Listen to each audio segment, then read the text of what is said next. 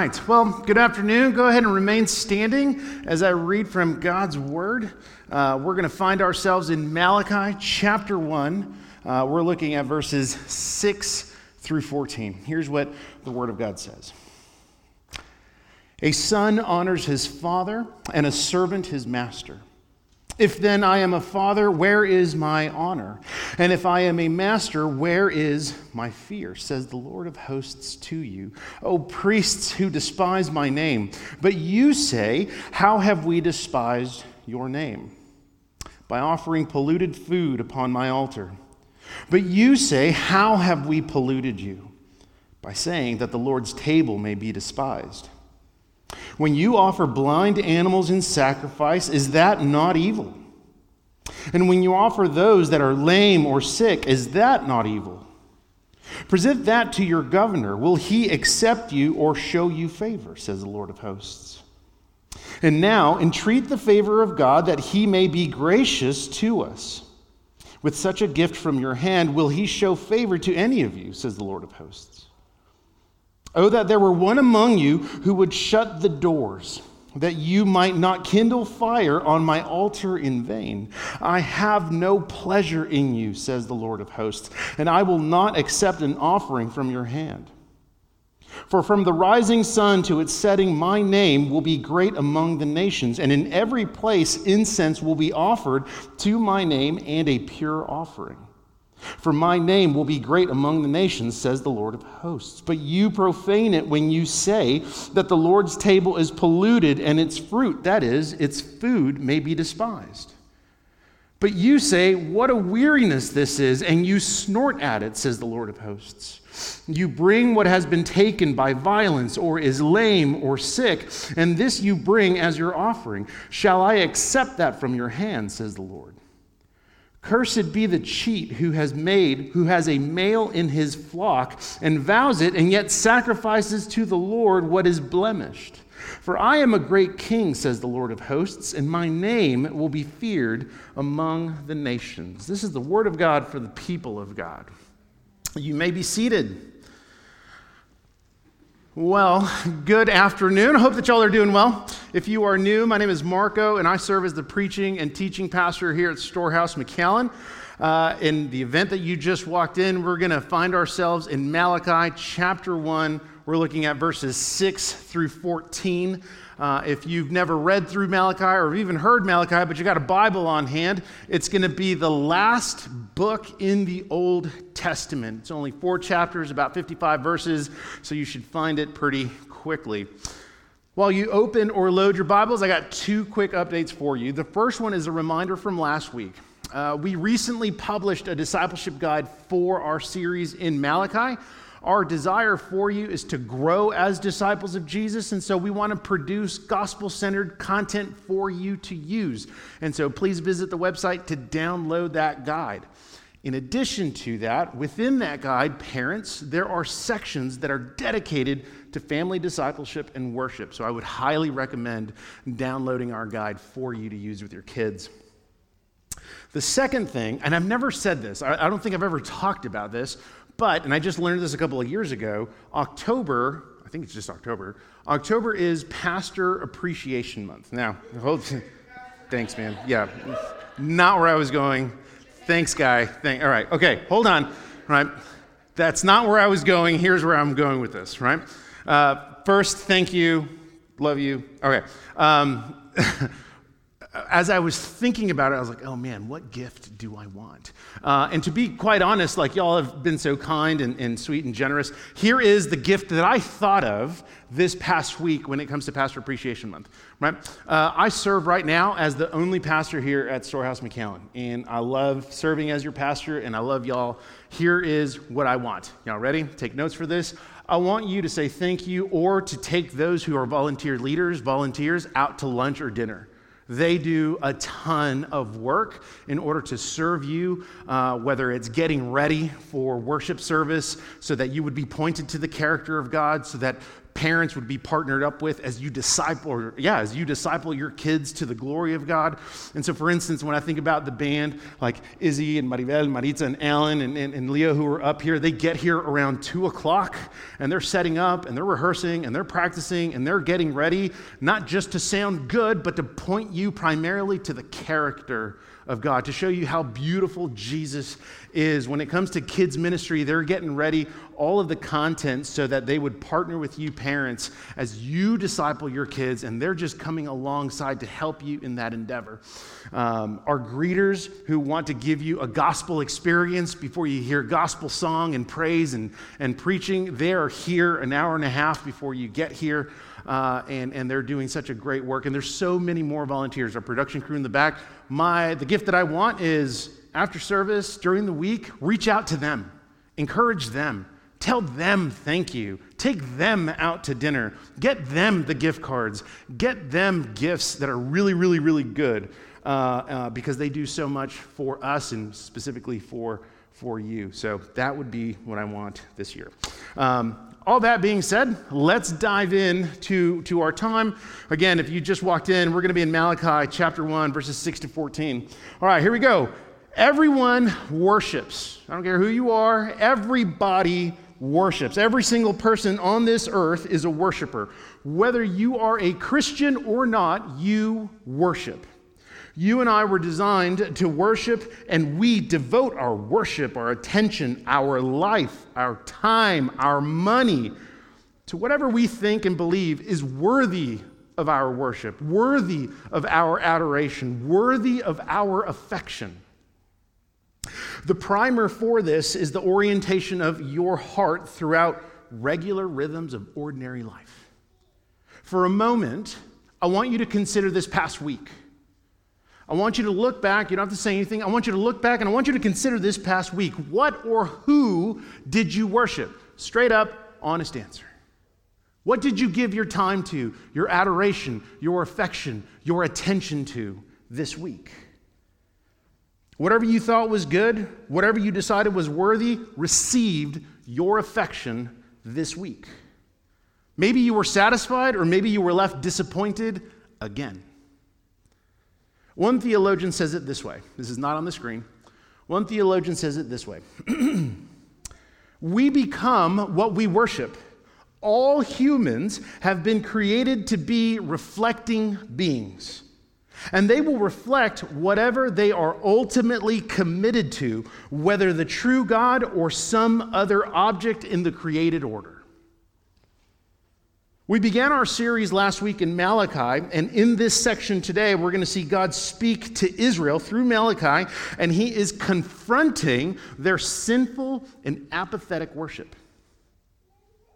I want you to remember that last week, God opened up to Israel by, before bringing them conviction, he reminded them of his covenantal love to them, saying in verse 2, I have loved you. Before opening up with confrontation, before opening with a hard word, which is what we're going to read today, God opens up with his covenantal love. God loves Israel, and God loves you. In fact, it is because God loves his people that he now confronts their condition. So remember last week I told you, hey, always go back to the first five verses, right? These five verses, I have loved you, Israel, and it's poured out onto us. This is going to be the linchpin of this entire book. So, once more, it is because God, because God loves Israel, it's because God loves us in Christ that he now confronts their condition. And so in our passage, we're going to see that the tables have been turned from last week, where it's not that God's, uh, it's not that God doesn't love Israel, but it's whether Israel loves God. And so he confronts them of their worship of him. And what you're going to read, if you didn't hear it already, what you're going to read is Israel's response to God. Israel's going to respond by saying, We're doing stuff for you, just like you and I say, or just like you and I think. We're doing stuff for you, and God is telling them, You have missed it. And so here's what I want you to know I want you to know that remembering the goodness of God is what invokes worship of God. It is the goodness of God that invokes the worship of God. So, let me pray and we'll dig into this text. God, we are thankful to you because you are good. God, we are grateful for the gathering of the saints where we've sung songs and praised your name, and now where we continue to worship as we examine your word.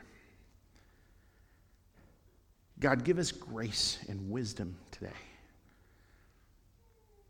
Lord, on one hand, the weather is beautiful outside, so may it serve as a reminder of the sweetness of your voice and your kindness, which brings us to repentance. Yet, on the other hand, as we examine your word this afternoon, the words and tone in our passage are words of anger.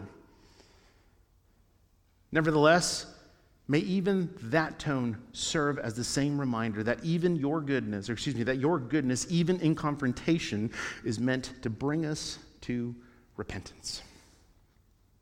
Give us grace to hear your words. Give us the grace to change. Give us the grace to worship you, not only with our lips and hearts, but our minds. And so we ask this in your name. Amen. All right, let's dig in. So, if you got a Bible with you, I know I've already told you we're in verses 6 through 14. The reason I keep hammering the Bible part is because we're going to be jumping around in this passage. The way the passage is structured is fairly repetitive. And so, we're not necessarily going verse by verse. We're looking at one portion, then jumping down to another portion, then jumping back up to the beginning. And so, we're going to consider three areas of this passage. We're going to consider worthless worship we're going to consider pandering hearts, and then we're going to consider a wonderful Redeemer. Once more, worthless worship, pandering hearts, and then a wonderful Redeemer. Beginning with worthless worship, this is found in verses 6 and 12. Okay? Uh, I mentioned last week that Malachi is structured with a series of disputes where God presents an accusation or a claim to Israel, and then Israel challenges that claim. When Israel challenges that claim, God responds by providing the proof of his accusation. And so that's what we're about to see in this second dispute. So, beginning in verse 6, God says, A son honors his father, and a servant his master. If then I am a father, where is my honor? And if I am a master, where is my fear? Says the Lord of hosts to you, O priests who despise my name. But you say, How have we despised your name? Jumping down to verse 12. But you profane it, that is his name, you profane it when you say that the Lord's table is polluted and its fruit, that is, its food, may be despised. All right, here we go. So the accusation here is twofold. And he mentions it twice. It's kind of like two sides of the same coin, and we'll revisit the text over and over again. But the, the accusation is twofold. On one hand, Israel's worship, uh, their sacrifices, what they're bringing before God, is not acceptable. On the other hand, God is telling Israel that, hey, you're saying the right things, right? If you consider verse 6, a son honors his father, if then I am a father. So they recognize him as father. So he's saying, you say the right things, but everything that you're saying is just lip service. You're not worshiping me. You're going through the motions. Your lips say one thing, and your heart says a completely different thing. And so you might wonder, well, what are these, what are these sacrifices? Let me give you a little bit of context. In the Old Testament, when it comes to the Mosaic law, God called men to what is called the priesthood. And these individuals stood as mediators between God and the people of God. And they were kind of like the pastors of the day. And their roles consisted of, of several things uh, teaching the people the word of God, praying for the people, but also it consisted in the sacrifice, the sacrificing of animals. You can read all about this in Leviticus. It is the sacrificial system.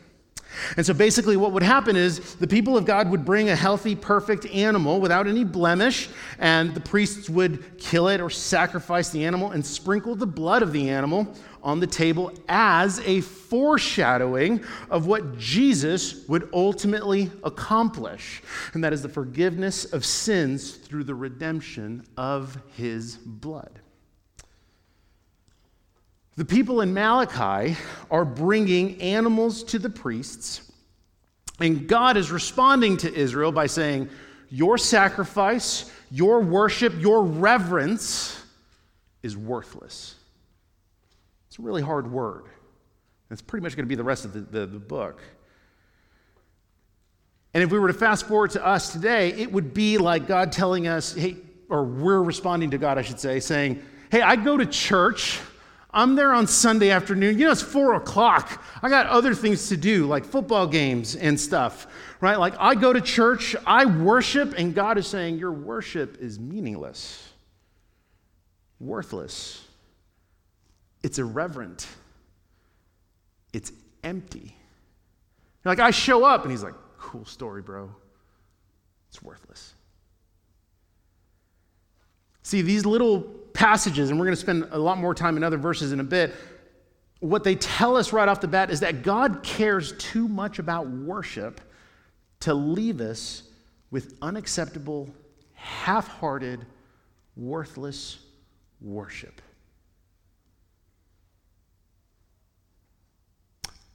So let's look at verse 7 and 8. God says, you're offering polluted food upon my altar. But you say, How have we polluted you? By saying that the Lord's table may be despised. Verse 8 When you offer blind animals in sacrifice, is that not evil? And when you offer those that are lame or sick, is that not evil? See, Israel is trying to please God with pandering hearts. In other words, they're trying to indulge Him by showing, hey, at least we're showing up. At least we're giving you something. They're trying to gratify God with their worthless worship. So as God confronts Israel, they respond, just like last week, they respond by saying, How? How have we despised you? How have we polluted you? And remember from last week the tone in the letter right? Israel's tone is arrogant, it's apathetic, it's defensive, it's angry. Therefore, this is the part where, where God provides them with proof of their worthless worship. So, this is their challenge. How have we done these things? And God's going to lay out the proof before them. And I want you to note that although God is addressing Israel generally, He's addressing the priests specifically. But we're not going to touch too much on them yet because next week it's all about the priest. And so we'll get to that next week, or you can read. So let's examine God's evidence of his accusation. And so he says, Hey, your sacrifices are worthless. And Israel is saying, How are they worthless? God says, Look at the animals. Look at the kind of sacrifices that you're bringing. They're, they're sick, they're blind, they're lame. They're not acceptable sacrifices. These sacrifices are non sacrificial. Secondly, the priests, the pastors of the day, the ones that are supposed to guard the table, the ones that teach and preach the word, the ones who stand as mediators between God and the people of God, they're accepting these animals. The priests who are supposed to be church leadership are receiving these animals willingly. And what that tells us is that we find them just as apathetic and indifferent as the rest of Israel. And it's not like they didn't know, because ultimately, what we might want to do is start to push back, just like Israel. We might want to say, well, maybe that's all they had, and maybe that's what they could do. No, it's not like it's something new, right? God has revealed his law to them already. Consider Deuteronomy 15 21. Here it is. But if it, that is an animal, has any blemish, if it is lame or blind or has any serious blemish, whatever, you shall not sacrifice it to the Lord your God. So he's like, no te hagas. Don't act like you didn't know, bro. Further, let's jump down to verse 14 because he, he hits him again. This is confrontation. This isn't just this soft word. He's upset. Now let's look at verse 14, the beginning of verse 14, that is. He goes on to say, Cursed be the cheat who has a male in his flock and vows it, and yet sacrifices to the Lord what is blemished. And so he gives us a little bit more insight into what is happening. In other words, Israel is saying, I got this awesome bull. I'm going to sacrifice it. If you would just answer this prayer, Lord, hear my plea. If you do this, I'm going to give you this bull. And then the Lord responds, and then like, I'm not going to give you this bull. Let me get you the one that's sick. Let me get you the one that's actually worthless. So they go back on their word, they go back on their vow. In short, their sacrifices aren't really sacrifices. It's not costing them anything.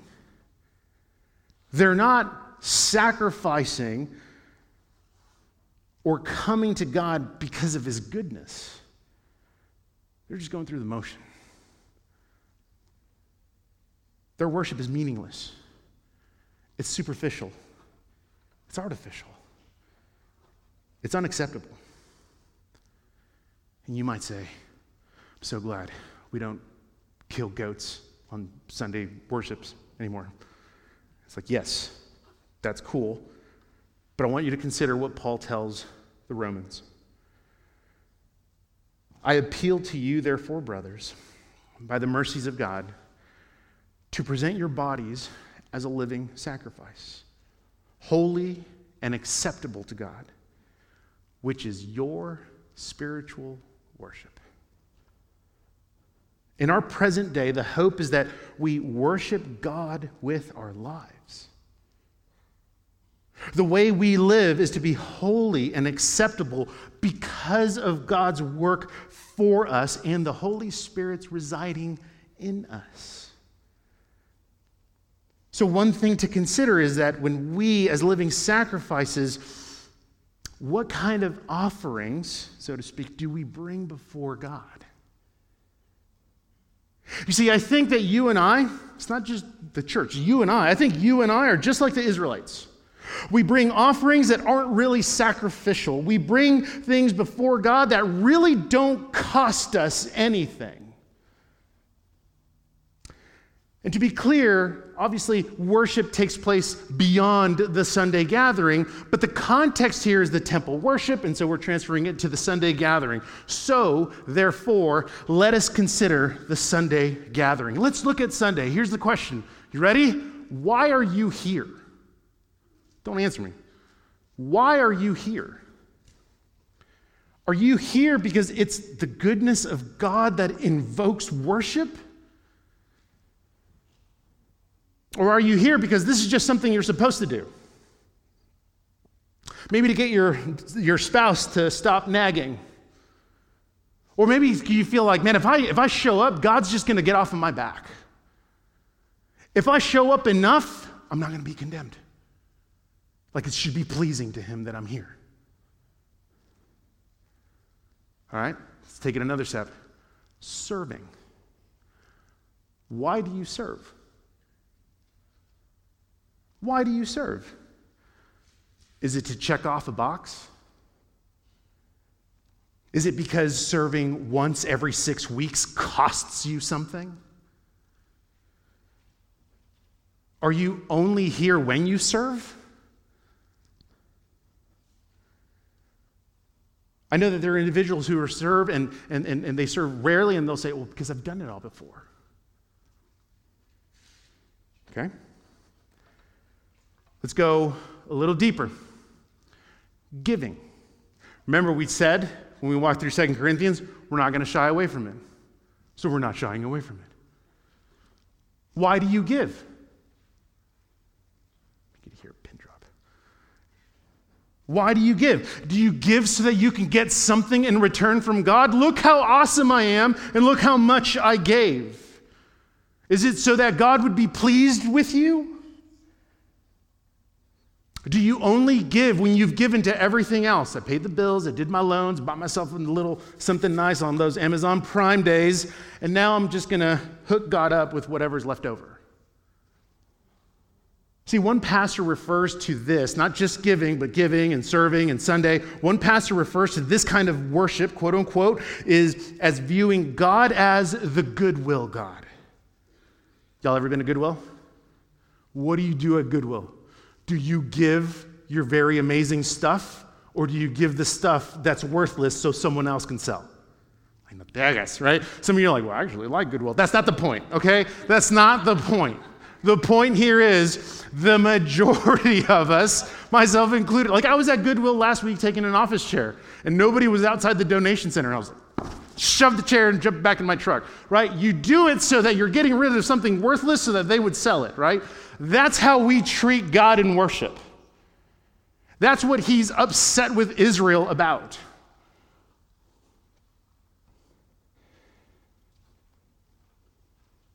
And then just like Israel, you and I get defensive. You and I get defensive because your pushback to God is this hey, at least I showed up. God should be pleased with whatever it is I give him. At least I made it. 4 p.m. is hard. God should be happy. You might say, well, I've never actually said that, but you probably thought it. And so, as Israel is pouting, just like you and I pout, as Israel grows defensive, just as you and I grow defensive, God responds further with two things logic and theology. And I love this part logic and theology. Here we go. Second half of verse 8. He goes on to say, Present that to your governor. In other words, present the sacrifice, present the animal. Present that to your governor. Will he accept you or show you favor, says the Lord of hosts. And now entreat the favor of God that he may be gracious to us with such a gift from your hand. Will he show favor to any of you? Here's what's going on. Israel, though they had returned from exile in Babylon, the Persians who sent them back, sent them back, uh, the Persians who sent them back under the rule of King Cyrus, sent the Israelites back with a governor still overseeing them. That's why he mentions the word governor, right? Present these sacrifices to your governor.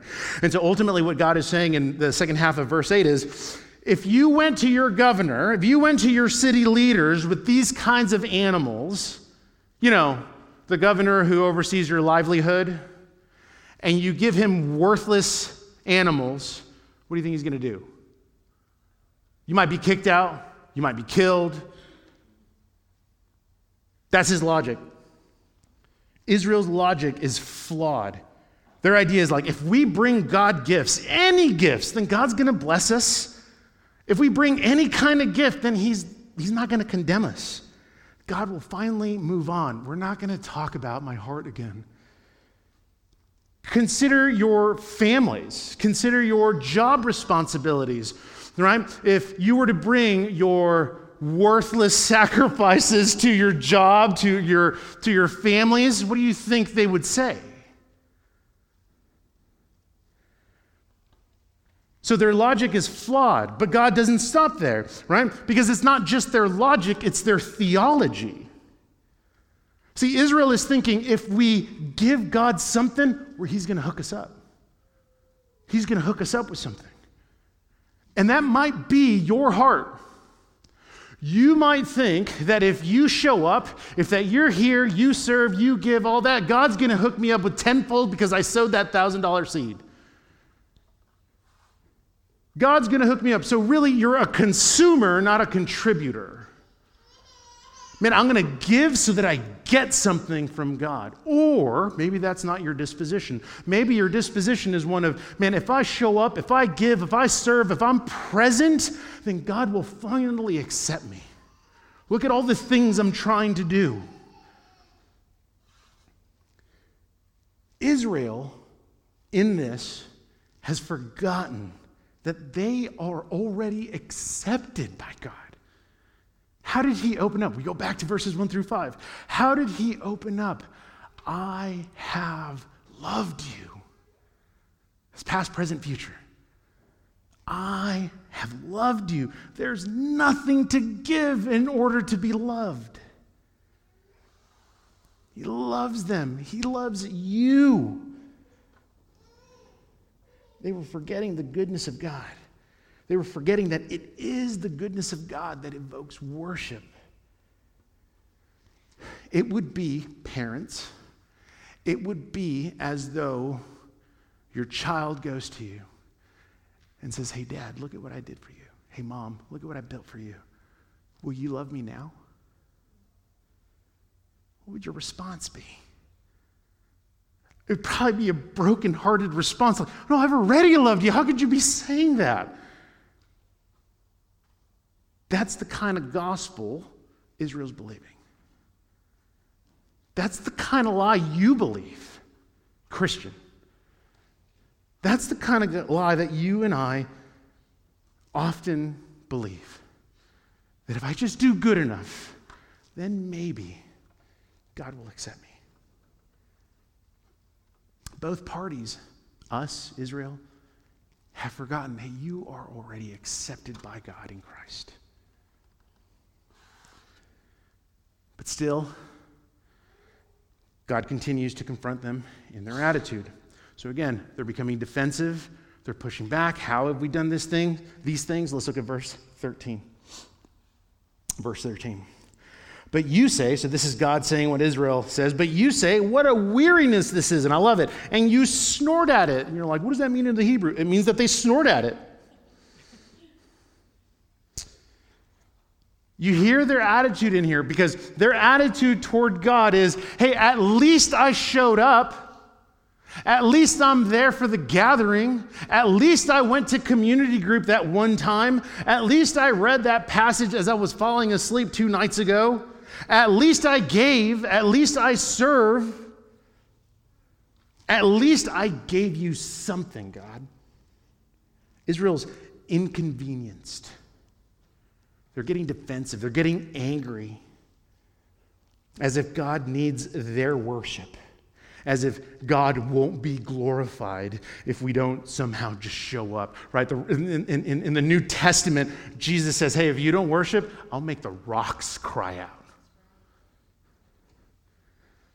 Further, God is in perfect fellowship, right? The Father, the Son, the Holy Spirit, eternally good. They are in fellowship with one another. But His goodness has given us everything that we need. His goodness has met our deepest desire. And so, as He has met their deepest desire or their deepest need, just as Jesus has met your deepest need, Christian, what we see Israel doing is responding with empty worship. They're trying to please Him with pandering hearts. And later on in this letter, we'll see or in this book, we'll see what their hearts are really stirred for, and that is their own sin. Iain Duguid, he's a, he's a theologian, writes this We joyfully offer our hearts, our time, and our possessions to our idols while resenting and resisting the Lord's gracious demands on our lives. The true orientation and focus of our hearts is revealed daily in the regular course of life.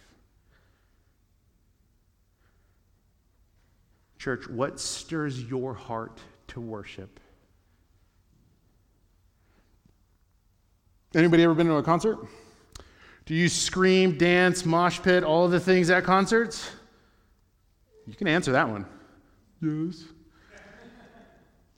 Why? I'm not, just hear me out on this that kind of experience, that kind of like, man, it, all this came out of me at this concert, does that transfer over to our worship of God's goodness? I'm not saying we're going to mosh pit. That's not what I'm saying. The point I'm trying to make is that oftentimes we'll look at these other experiences, we'll look at these other spaces, and we'll say, well, man, that's a totally different space than here. Like, what is it that God can't offer you that a concert can. And this is where we get into discussions as I've talked to some of you, others in the past, some who visited our church. I'm like, well, see, the thing is, it's kind of the worship style at Storehouse. Like, that's why you're here? Because of the worship style? Because we don't have enough musicians? We need more musicians? We need, what, more lights? We need uh, a building with AC, like, okay? Some will say, uh, you know, it's four o'clock. My favorite line about the four o'clock, and I keep hammering this, my favorite line about the four o'clock, the reason I hammer this is because it didn't come until six months after we moved here, right? But my favorite line about the four o'clock is like, I love our church, I'm just not crazy about the time. Or is it programs? Oh, I'm looking for more programs. Here's the thing if that's what you're looking for, then it's going to be hard here. But apart from that, apart from that, are those really the kind of questions you want to be asking? Are you asking the question like, man, does my church address the hard truth that I'm a sinner? Does my church address the beauty of the gospel of Jesus for sinners? Does my church present the gospel as the antidote of my sinful heart toward God?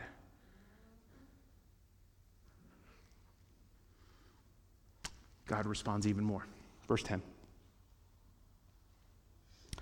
Oh, that there were one among you who would shut the doors, that you might not kindle fire on my altar in vain. I have no pleasure in you, says the Lord of hosts, and I will not accept an offering from your hand. So they're showing up. Their worship is worthless, it's meaningless. They're pushing back, they're challenging God. How have we done what you say? And here's what God's answer is shut it down. Just shut it down. If I can find one to shut it down, let's go.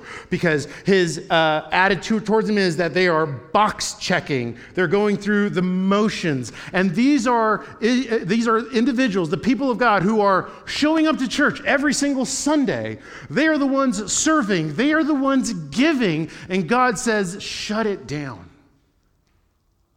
because their hearts are far from Him. Like when we gather on Sunday, the goal, it's not just for you, for me, like it's, it's not just a struggle for you, right? I struggle with this, and, but the, the goal of Sunday is that uh, worship would be a response of God's goodness for us, right? Therefore, our presence, our service, our giving, that's not getting you in a different level with God if you're trying to be in this like super cool area with God, like you're already accepted by God.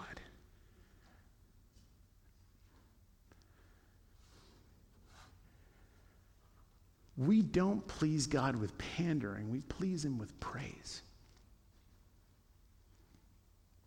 And so we finally come to the wonderful Redeemer. Verse 11 and the second half of verse 14. Verse 11. For from the rising of the sun to its setting, my name will be great among the nations, and in every place incense will be offered to my name, and a pure offering for my name will be great among the nations, says the Lord of hosts. Second half of verse 14 For I am a great king, says the Lord of hosts, and my name will be feared among the nations. It's similar to what God was telling them last week. He's reminding them that He is great. And when they see how great He is, it invokes worship.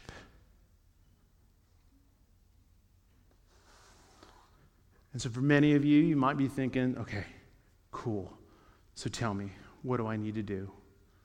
What's the practical, practical application, Pastor? Just tell me.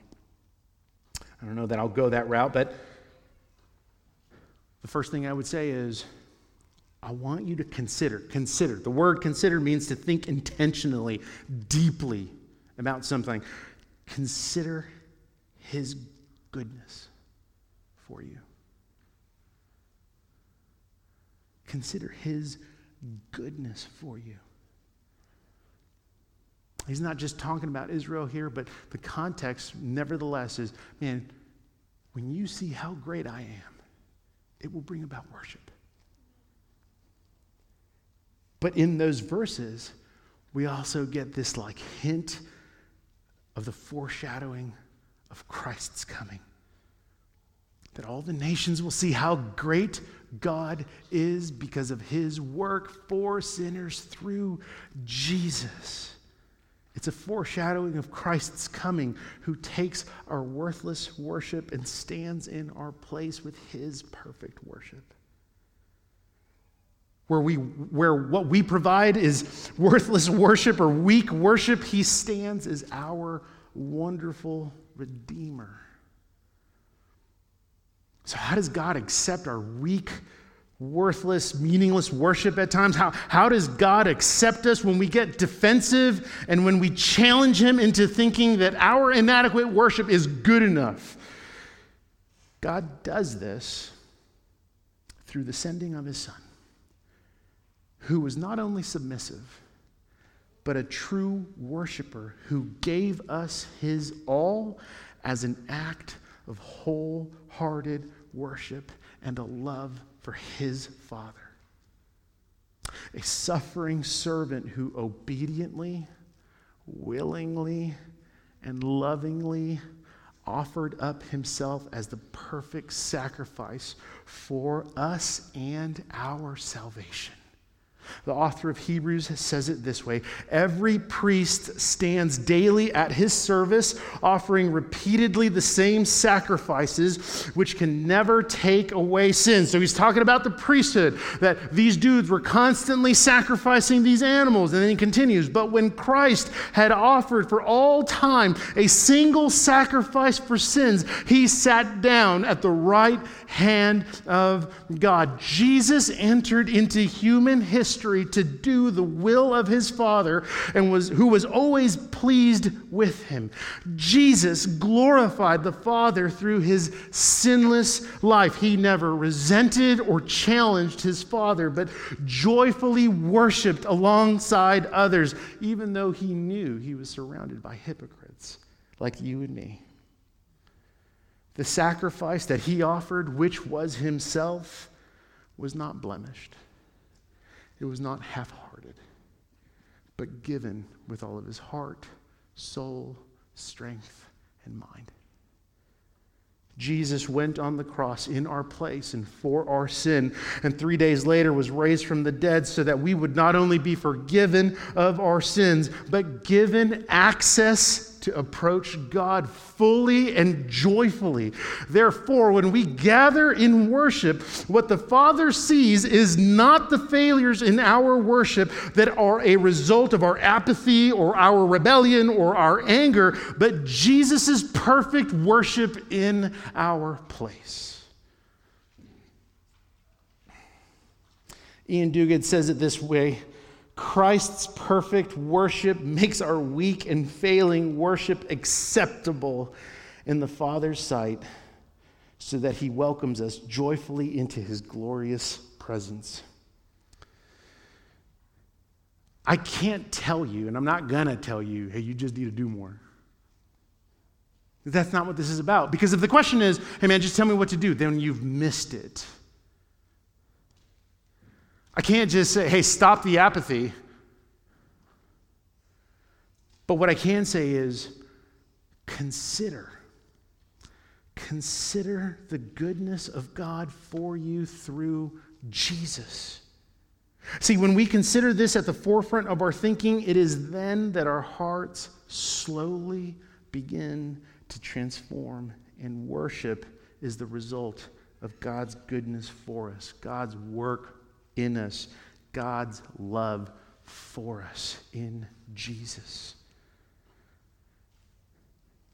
God's goodness is what invites us as wandering and weary kids to turn our faces and hearts away from our sin, our guilt, our shame, and turn to the Father.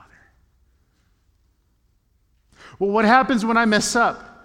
What happens when I follow my face all over again? What happens when we fail? God has not left us to ourselves, but has given us the Holy Spirit to work in our hearts and lives so that we would worship Him in spirit and truth.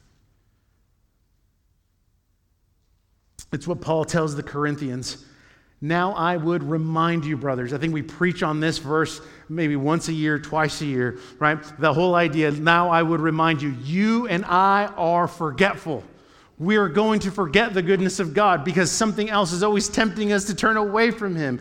And so Paul says, Now I would remind you of the gospel I preached to you, which you received, in which you stand, and by which you are being saved, if you hold fast to the word I preached to you, unless you believed in vain. We can worship God because of God's work for us through Jesus. Listen, everyone worships. Everyone worships. It's a question and matter of who. Everything in our lives, especially when you leave here, maybe even right now, maybe some football game or some text message is garnering your attention. Everything in our lives beckons our attention, our affection, our adoration. The question is is Jesus better? Is what God has done for us in Jesus worthy of our attention, our affection, and adoration? Consider his goodness, church. And if you're not a Christian, you are a worshiper. Your heart fuels the worship of your hands. The Bible teaches that you worship what is created rather than creator. So, how's that going? Without redemption, there is not true worship because goodness cannot begin with you.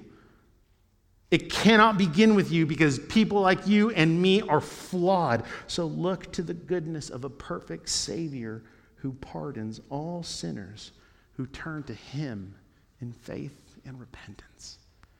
Church, it is the goodness of God that invokes the worship of God. Let's pray.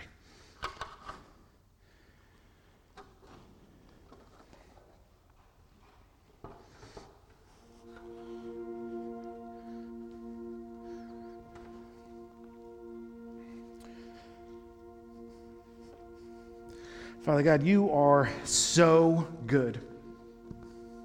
You are so good. Oh Lord, give us eyes to see and hearts to grasp the goodness of your love for us. Oh Lord, give us the grace to see and remember your goodness for us, especially in the sending of your Son Jesus who lived in our stead and died in our place, forgiving us of our sin, redeeming us from our bondage, and by your Spirit giving us a new heart so that we may affectionately and confidently approach you joyfully.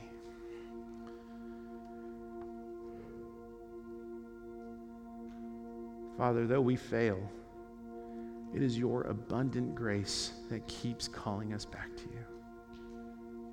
Forgive, forgive us of our weak, wandering, and worthless worship of you.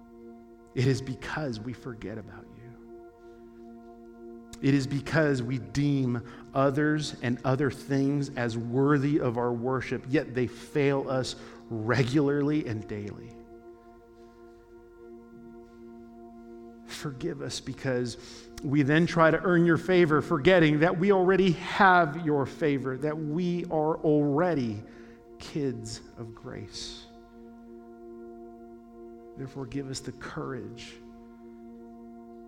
give us the confidence to walk as kids